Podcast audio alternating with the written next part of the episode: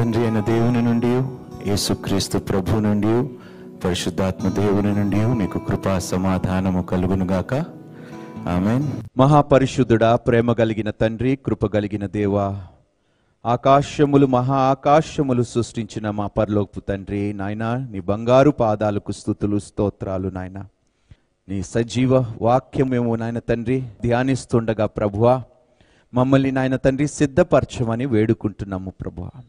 నీ మాట మా నోట ఉంచి ప్రభువా నాయనా తండ్రి మీరే మాట్లాడి ప్రభువా విన్నవారందరికీ నాయన ప్రభువా గొప్ప కార్యములు జరుగులాగా సహాయమును దయచేయమని ఈ సమయము నీకే అప్పగిస్తూ మమ్మల్ని మీ పాదము చెంత సమర్పించుకుంటూ సమస్త మహిమ ఘనత ప్రభావములు నీకే చెల్లిస్తూ ఈ ప్రార్థన మిక్కిలి వినయముతో నీ కుమారుడైన మా రక్షకుడైన యేసు క్రీస్తు పరిశుద్ధ నామములో ప్రార్థించి అడిగి వేడుకుంటున్నాము పరమ తండ్రి. ఆమెన్. అందరికీ వందనాలు. షలోమ్. ఈరోజు మనం ఎంచుకున్న అంశము, నీవు కలిగి ఉన్న వాటికి యజమాని ఎవరు? యాజమాన్యము గురించి మనం మాట్లాడుకోబోతున్నాం. చాలాసార్లు మనకేమిటంటే ఇది నాది అని మనం చెప్పి ఉంటాం. చాలాసార్లు తోబుట్టు వారికి చెప్పు ఉంటాం, భార్యకి చెప్పు ఉంటాం, భర్తకి చెప్పు ఉంటాము, లేకపోతే మనకి మనమే చెప్పుకుంటాం, నా శరీరము, నా ఇష్టము, నా చేతులు నా ఇష్టం, నా కళ్ళు నా ఇష్టం, అంతా నా ఇష్టమే. ఎందుకంటే నీవే యజమానుడుగా ఉన్నావు కాబట్టి. అందుకని నువ్వు ఏమంటున్నావు అంటే నా ఇష్టం, ఇది నాది, నీకు హక్కు లేదు అని సహజంగా మనం మాట్లాడుతూ ఉంటాం. ఈరోజు మనం తెలుసుకోవాల్సిన విషయం ఏమిటంటే, అసలు మన సొంతం అంటూ ఈ భూమి మీద ఏదైనా ఉన్నదా? నిజాలు తెలుసుకుందాం ఈరోజు, వాస్తవాలు మనం తెలుసుకుందాం దేవుని వాక్యము ద్వారా. ఎంత విడ్డూరం అంటే, మనది కాదు అని మనము తెలుసుకొని కూడా దాని మీద మనం ఆధిపత్యం వహిస్తూ ఉంటాం. మనది కాదు, ఇది కేవలము మనకు అనుగ్రహించబడినది, మన సృష్టికర్తకు సమస్తము వర్తిస్తాయి కాబట్టి నా దగ్గర ఉన్నదంతా ఎవరిది? మనం పాడుతూ ఉంటాం కదా, నాకు కలిగి ఉన్నవన్నీ. ఎంత చక్కగా అబద్ధాలు పాడుతామో మనం. భేదం ఏమీ లేదు మీకు నాకు, నేను మనుషుడిని. కానీ నిన్న దేవుడు చాలా బలముగా సూటిగా నాతో మాట్లాడాడు. చాలాసేపు నా వెర్రితనమును బట్టి నేను నవ్వుకున్నాను. అరే, ఇంత వెర్రివాడిని అయినందుకు దేవా నన్ను క్షమించు అని వాక్యము చదువుతుండగా నేను ఆశ్చర్యపోయి, ప్రభువా నన్ను మన్నించు అని క్షమాపణ కోరుకుంటూ ప్రార్థన చేస్తూ వచ్చాను. ఇదే మాట దేవుడు మనందరితో ఈరోజు మాట్లాడబోతున్నాడు. నీది నాది అని మనం అంటూ వేలాడుతున్నామే, పట్టుకొని వేలాడుతున్నామే. ఏది మనది కాదు, సమస్త అధికారము దేవునికి మాత్రమే ఉన్నది. చూద్దామండి బైబిల్ ఏం చెప్తుందో. అపవాది ఎంత తెలివిగా మనల్ని మోసపరుస్తున్నాడో. అపవాదికి ఏమైనా సొంతమైనది ఉన్నదండి ఈ భూమి మీద? వాడు ఏం చేస్తాడంటే, యేసుక్రీస్తు ప్రభువారు 40 రోజులు ఉపవాసం ఉంటుండగా యేసుక్రీస్తు ప్రభు దగ్గరికి వెళ్ళి, నువ్వు నాకు నమస్కరిస్తే ఏమంటాడు? ఈ లోకమంతటిని నేను నీకు. అంతకన్నా పెద్ద అబద్ధం ఏమైనా ఉన్నదండి ఈ లోకంలో? సృష్టికర్తకే చెప్తున్నాడు, నువ్వు నాకు నమస్కరిస్తే ఈ లోకంలో ఉన్నవని నేను నీకు ఇస్తానంటున్నాడు. అదే మోసంలో మనం బ్రతుకుతున్నాం ఈరోజు. మనల్ని మనం మోసం పుచ్చుకుంటున్నాము. అపవాది మోసములోని మనం పడిపోయి బ్రతుకుతున్నాం. దేవుడే అన్నిటికీ యజమాని అనే విషయము మనం మర్చిపోయి క్రైస్తవులుగా బ్రతుకుతున్నాం ఈరోజు. వాస్తవంగా కాదా చెప్పండి? ఎవరు యజమాని మన జీవితాలకి? దేవుడేనా? మీ సంపాదనకి యజమాని ఎవరు? మీ ఆస్తిపాస్తులకి యజమాని ఎవరు? రిజిస్టర్ పేపర్స్ మీద నా పేరు ఉన్నదే, ఇది నాది అంటే రిజిస్టర్ పేపర్ మీద నువ్వు రాసేసుకుంటే అది నీది అయిపోయింది, దేవునిది కాదు, దేవునికి హక్కు లేదు. దానికోసం చిచ్చు పెట్టుకుంటాము. దేవుడు అనుగ్రహించిన దాని మీద నువ్వు అధికారము చెల్లిస్తావా? దేవునిదని తెలిసి కూడా అది నీది అని నువ్వు చెప్తావా? ఎంత ధైర్యమో మనకండి, నిజంగా చాలా ధైర్యం మనకి. ఆ దేవుణ్ణి ఎదిరించడానికి ఎంత ధైర్యం ఉండాలో.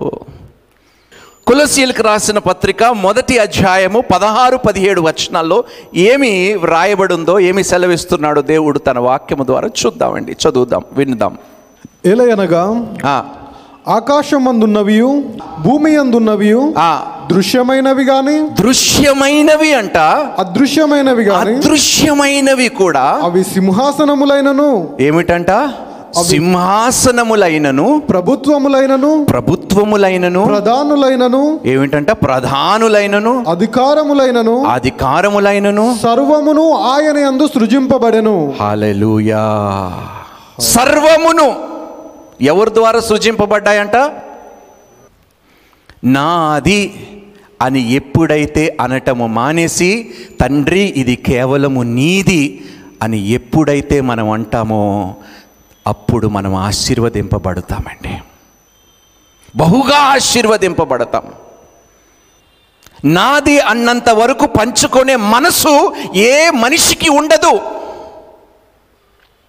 సొంత అక్క, సొంత చెల్లి, సొంత అన్న, సొంత తమ్ముడు, సొంత భార్యకి, సొంత భర్తకి, సొంత తోబుట్టు వారికి ఎప్పుడైతే నువ్వు నాది అంటావో నువ్వు పంచుకునే స్థితిలో నువ్వు ఉండవు. జాగ్రత్తగా ఉండండి. ఏదేను తోట ఆదాము అవ్వ నాది అన్నారా? ఏదేను తోటలోని ఏం చేయటానికి ఆదాముని అవ్వని దేవుడు పెట్టాడండి? దాన్ని కాచుటకు, దాన్ని చూసుకోవటానికి దేవుడు ఆదాము అవ్వని ఏదేను తోటలో పెట్టాడు. ఈరోజు ఏదైతే ఆస్తి నీదంటున్నావో అది నీది కాదు. దేవుడు అనుగ్రహించకపోతే ఏది మనది కాదు అమ్మ, మనది కాదు.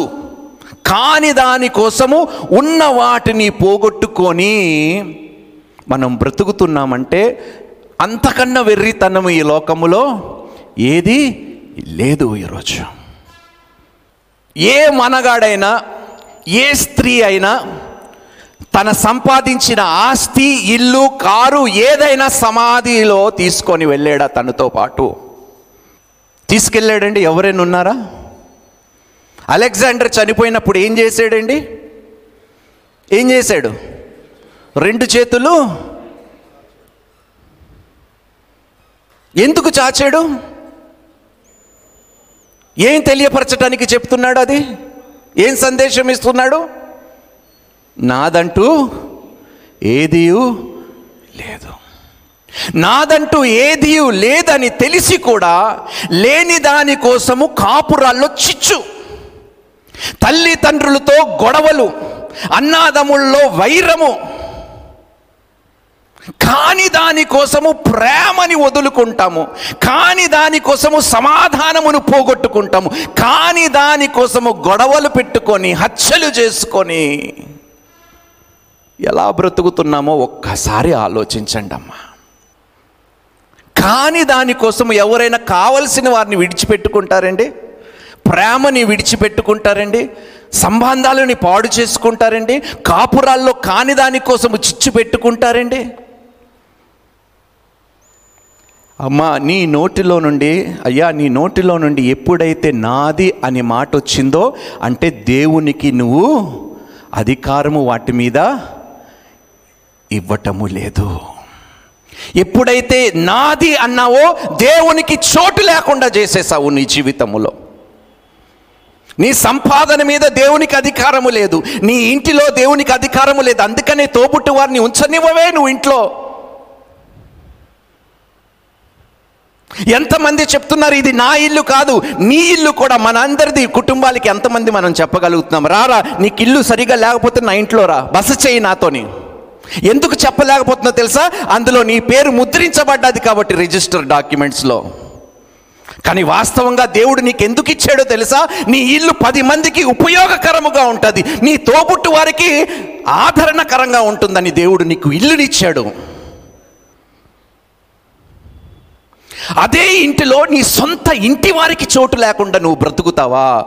మళ్ళీ దేవునికి ప్రతిష్ఠిస్తావా అలాంటిది? అంటే ఇంతకన్నా వేషధారణ ఏదైనా ఉంటుందండి ఈ లోకంలో? ఒక్కసారి ఆలోచించండి అమ్మా.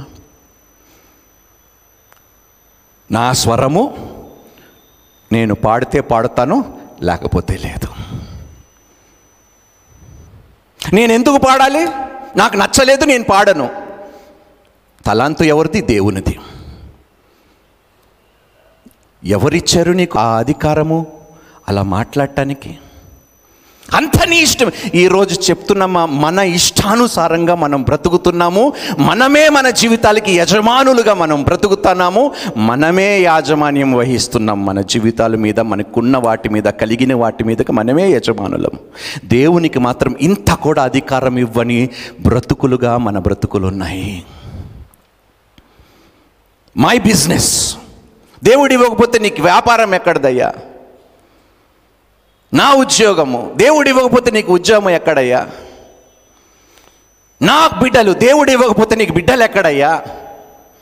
ఏది నీది కాదు, నీ బిడ్డలు కూడా నీవి కాదు. అది దేవుడు అనుగ్రహించిన స్వాస్థ్యము, దేవుడు అనుగ్రహించిన బహుమానము,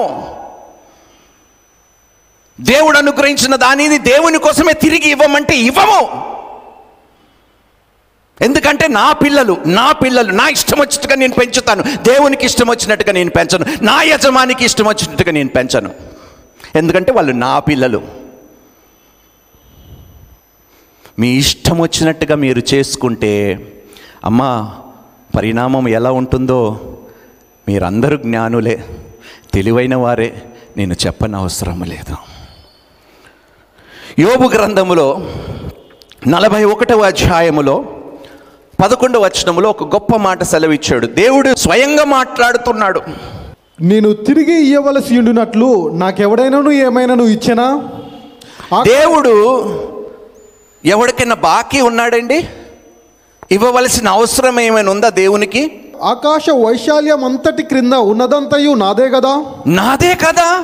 నీకేమైనా బాకీ ఉన్నట్టు నువ్వు ఎందుకు వ్యవహరిస్తావు? దేవుడు ఏదైనా నీకు బాకీ ఉన్నట్టుగా పెత్తనము చెల్లిస్తావు నువ్వు? అరే ఒక్కసారి ఆలోచించండి. ఏది నాది కాదు తండ్రి, నా తెలివి నీదే, నా బలము నీదే, నా శక్తి నీదే, నా సామర్థ్యము నీదే, నా తలాంతు నీదే, అన్నీ నీవే కదా తండ్రి, మరి నాది అని నేను ఎందుకు ఆటంకపరుస్తున్నాను? కీర్తనల గ్రంథములో 50వ కీర్తన 10 నుండి 12 వచనాల వరకు చదువుకుందాం. అడవి మృగములన్నయు 1000 కొండల మీద పశువులన్నయు నావే కదా. నేను సంపాదించి ఇంటిలో పెట్టకపోతే నీకు తిండి ఎక్కడి నుంచి వస్తుంది? చెప్పారా మగవాళ్ళందరూ? అని చెప్పే ఉంటారు చాలామంది మగవాళ్ళు. ఎవడివయ్యా నువ్వు చెప్పటానికి? దేవుడే సామర్థ్యం ఇవ్వకపోతే ధనం ఎక్కడి నుంచి నీకు వస్తుంది? బలం ఎక్కడి నుంచి వస్తుంది? సంపాదించుకునే కృప ఎక్కడి నుంచి నువ్వు పొందుకుంటావు? నేను పెట్టకపోతే ఇంటి పరిస్థితి ఎలా ఉంటుందో తెలుసా? అబ్బో గొప్ప యాజమాని నువ్వు. యాజమాన్యం అన్నమాట, పెత్తనము. అమ్మా ఈ ఆలోచన తీరు మార్చుకోకపోతే నాశనానికే దారి తీస్తుంది. అది మారు మనసు పొందుకోమంటున్నాడు అపోస్తులైన పౌలు. వాక్యములు సెలవిస్తుంది ఏమిటో తెలుసా? మారు మనసు పొందుకోవాలి. మనము నూతన సృష్టిగా పాత స్వభావముని విడిచిపెట్టి నూతన స్వభావము కలిగి మనము జీవించాలని వాక్యము సెలవిస్తుంది. కొండలలోని పక్షులన్నిటినీ నేను ఎరుగుదును, పొలములలోని పశువాదులు నా వశమై ఉన్నవి, లోకమును దాని పరిపూర్ణతయు నావే. నేను ఆకలి గొనినను నీతో చెప్పను. ఏమిటంట? అన్నీ ఎవరివి? నీదంటూ ఎందుకు గొడవ పెట్టుకుంటున్నావు? నీదంటూ నీ భార్య మీద పెత్తనం ఎందుకు? అంటే ఎంత మోసపరుచుకుంటున్నామో మనల్ని మనము. స్త్రీ నీకు ఎవరిచ్చారు? దేవుడిచ్చారు, నువ్వు ఎత్తుక్కొని పట్టుకున్నావా? ఎవరిచ్చారు? వివాహం జరిగిచ్చింది ఎవరు? కానీ అందులో కూడా నా పెళ్ళి, నా భార్య, నా ఇష్టం, నన్ను కొడతాను, తిడతాను, నేను ఇష్టం వచ్చినట్టుగా చేస్తాను, నా ఇష్టం. దేవుడు అనుగ్రహించిన నీ భార్య మీద నువ్వు పెత్తనము చెల్లిస్తావా? అమ్మా, దేవుడు అనుగ్రహించకపోతే నీకు భార్య ఎక్కడా బ్రదర్? ఏది నీది కాదు. దేవుడు ఇవ్వకపోతే ఏది నీది కానే కాదు. దయచేసి ఇది జ్ఞాపకము చేసుకొని బ్రతుకుతే అది ఎంతో క్షేమము కలుగజేస్తుంది మనకి. నువ్వు యజమానిగా కాకుండా, ఓనర్గా కాకుండా, మేనేజర్గా నువ్వు ఈ లోకములో బ్రతుకుతే అది చాలు. దేవుడు నీకు ఇచ్చిన దాని మీద నువ్వు ఆధిపత్యం వహించి యజమానిగా నువ్వు ఉండకుండా దానికి ఏం చేస్తావు? మేనేజర్గా ఉండి దేవుడు అనుగ్రహించిన దానిని బాధ్యతగా నువ్వు దానిని కాపాడుకుంటే అది ఎంతో క్షేమము కలుగజేస్తుంది నీకు. నీ ఇల్లు ఎవరి కోసము? ఎవరి కోసము నీ ఇల్లు? మనం అంటాం కదా నా ఇల్లు. ఎవరి కోసము ఆ ఇల్లు? ప్రతిష్ఠించారా దేవునికి? ఎంతమంది వారు వారి ఇల్లులు ప్రతిష్ఠించారు దేవునికి? చేతులెత్తండి. అది కిరాయి ఇల్లు అయినా కావచ్చు, సొంత ఇల్లు అయినా కావచ్చు. కిరాయి ఇంట్లోకి వెళ్ళినా కూడా మనం ప్రార్థనలు చేసి ప్రతిష్ఠించి మనం వెళ్తామా? లేదా? మళ్ళీ ఏమంటాం తెలుసా? నా ఇల్లు నా ఇష్టం. అప్పుడే యజమాని అయిపోయావు. ఫస్ట్ దేవుడు యజమాని అన్నావు నువ్వు, ఆ తర్వాత నువ్వు యజమాని అయిపోయావు, దేవుడి యాజమాన్యం నుండి తొలగించావు. గొప్పవారమండి మనం. దేవుడు మనల్నందరినీ దీవించునుగాక. నవ్వుకున్నాను, ఎంత నవ్వుకున్నా అంటే బాధతో నవ్వాను నేను. ఎంత వెర్రివాళ్ళము తండ్రి, ఎంత మూర్ఖులము నాయనా తండ్రి. యోబు గ్రంథములో అందుకనే అంటాడు యోబు, నా తల్లి గర్భములో నుండి నేను దిగంబరిగా వచ్చి తిని దిగంబరిగానే నేను తిరిగి వెళ్ళేదను. వట్టి చేతులతో వచ్చాను, వట్టి చేతులతో పోయాను. బ్రతుకు దినములంతయు నీకు దాసుడయి, నీకు సేవకుడయి, సేవకురాలయ్యి నేను బ్రతుకుతాను. నువ్వు నాకు అనుగ్రహించిన దాని మీద నేను ఆధిపత్యము చెల్లిస్తూ నేను బ్రతకను. నువ్వు నాకు అనుగ్రహించిన సమస్తమును నేను కాపాడుతూ, కాచి, ఇతరులకు అది ఆశీర్వాదకరంగా ఉండటానికి నేను ప్రయాసపడతాను అని చెప్పే మనసు ఉంటే నువ్వు నిజంగా ధన్యుడివి, ధన్యురాలవే. కీర్తనలు 24వ కీర్తన మొదటి వచనము. భూమియు దాని సంపూర్ణతయు, లోకమును దాని నివాసులను యెహోవావే. లోకము దాని నివాసులను, దాని నివాసులను యెహోవావే. అన్ని దేవునియే. చాలా మందికి బంగారము, వెండి అంటే ఇష్టం ఉంటుంది, ప్రాముఖ్యంగా స్త్రీలకి. ఎంతో కష్టము దాన్ని ఏ మంచి పని కోసమైనా వాడుకోవటానికి కూడా ఎంతో కష్టము. ఎందుకో తెలుసా కష్టము? డబ్బులు పెట్టి కొన్నావు కాబట్టి, నువ్వు దానికి యజమాని అయిపోయావు కాబట్టి అది కష్టము విడిచిపెట్టుకోవటానికి. కానీ డబ్బులు ఇచ్చింది ఎవరు? కొనే కృప ఇచ్చింది ఎవరు? కానీ మళ్ళీ ఆయనకి ఇవ్వటానికి అన్నిటి మీదే మనమే యజమానులుగా బ్రతుకు.